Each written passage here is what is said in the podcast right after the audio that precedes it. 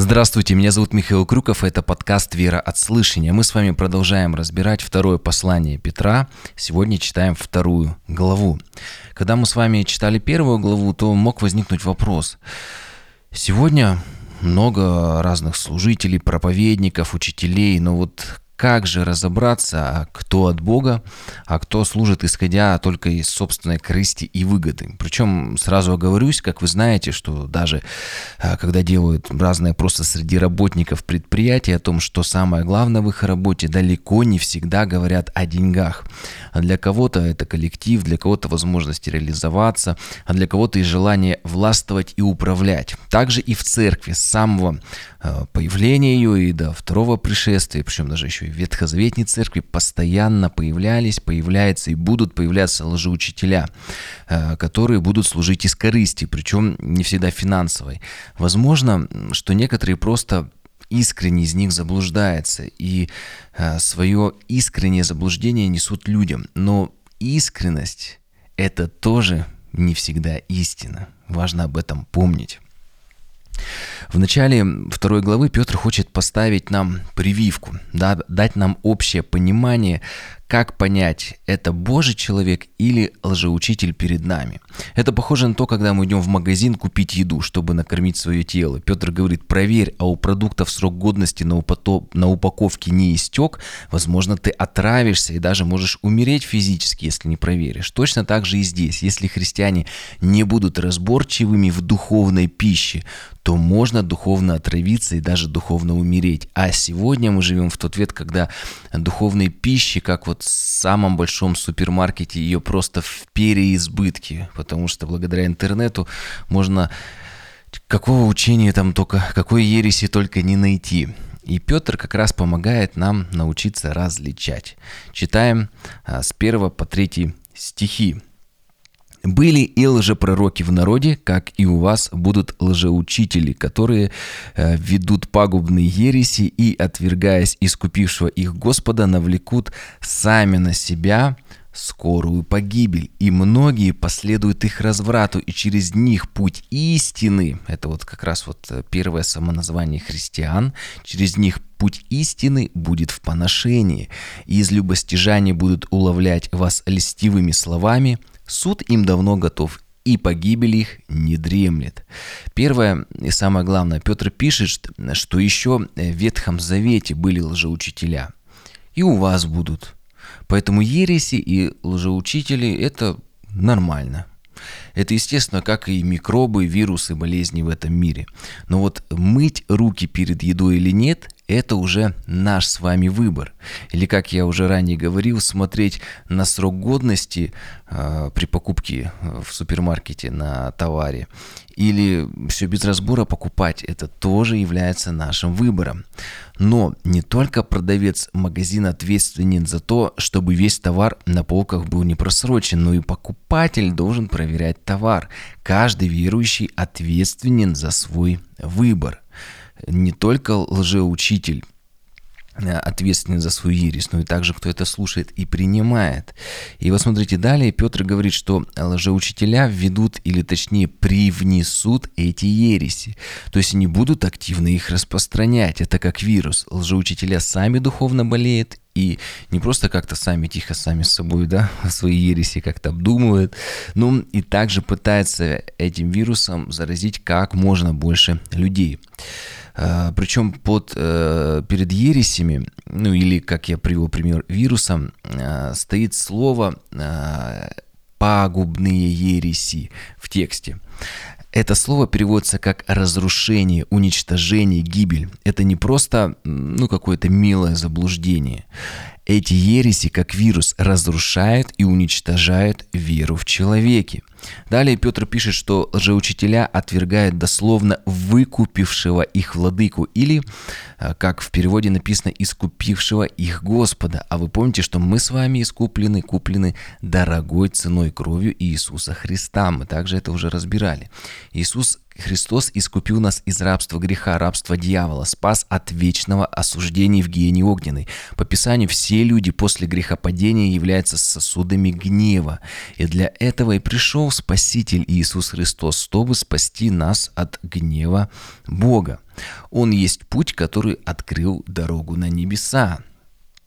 И самый главный признак лжеучителей тот, что они отрицают то, что все люди должны будут дать перед Богом отчет за выбор, который сделали на этой земле, и ответить за свой выбор на последнем суде.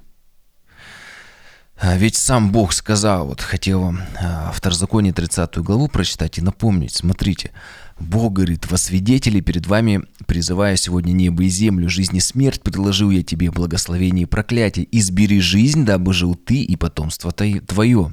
Некоторые думают, что Бог, ну, приведу прямо радикальный пример, просто наблюдатель, который сидит на небе, ест попкорн и смотрит на землю безучастно, как люди погибают. Но это не так, как написано в Деяниях, мы разбирали это, Бог недалеко от каждого из нас. Бог ревнитель, Он переживает, если люди живут живут не по Его Слову. И Бог активно участвует в нашей жизни и предлагает не просто выбор между вечной жизнью и вечной смертью в гиене огненной, но Он также и показывает свое сердце, призывая людей к покаянию, говоря «избери жизнь». Бог так возлюбил, что даже Сына Своего отдал ради нас. И теперь от человека зависит, готов ли он принять эту жертву и покаяться.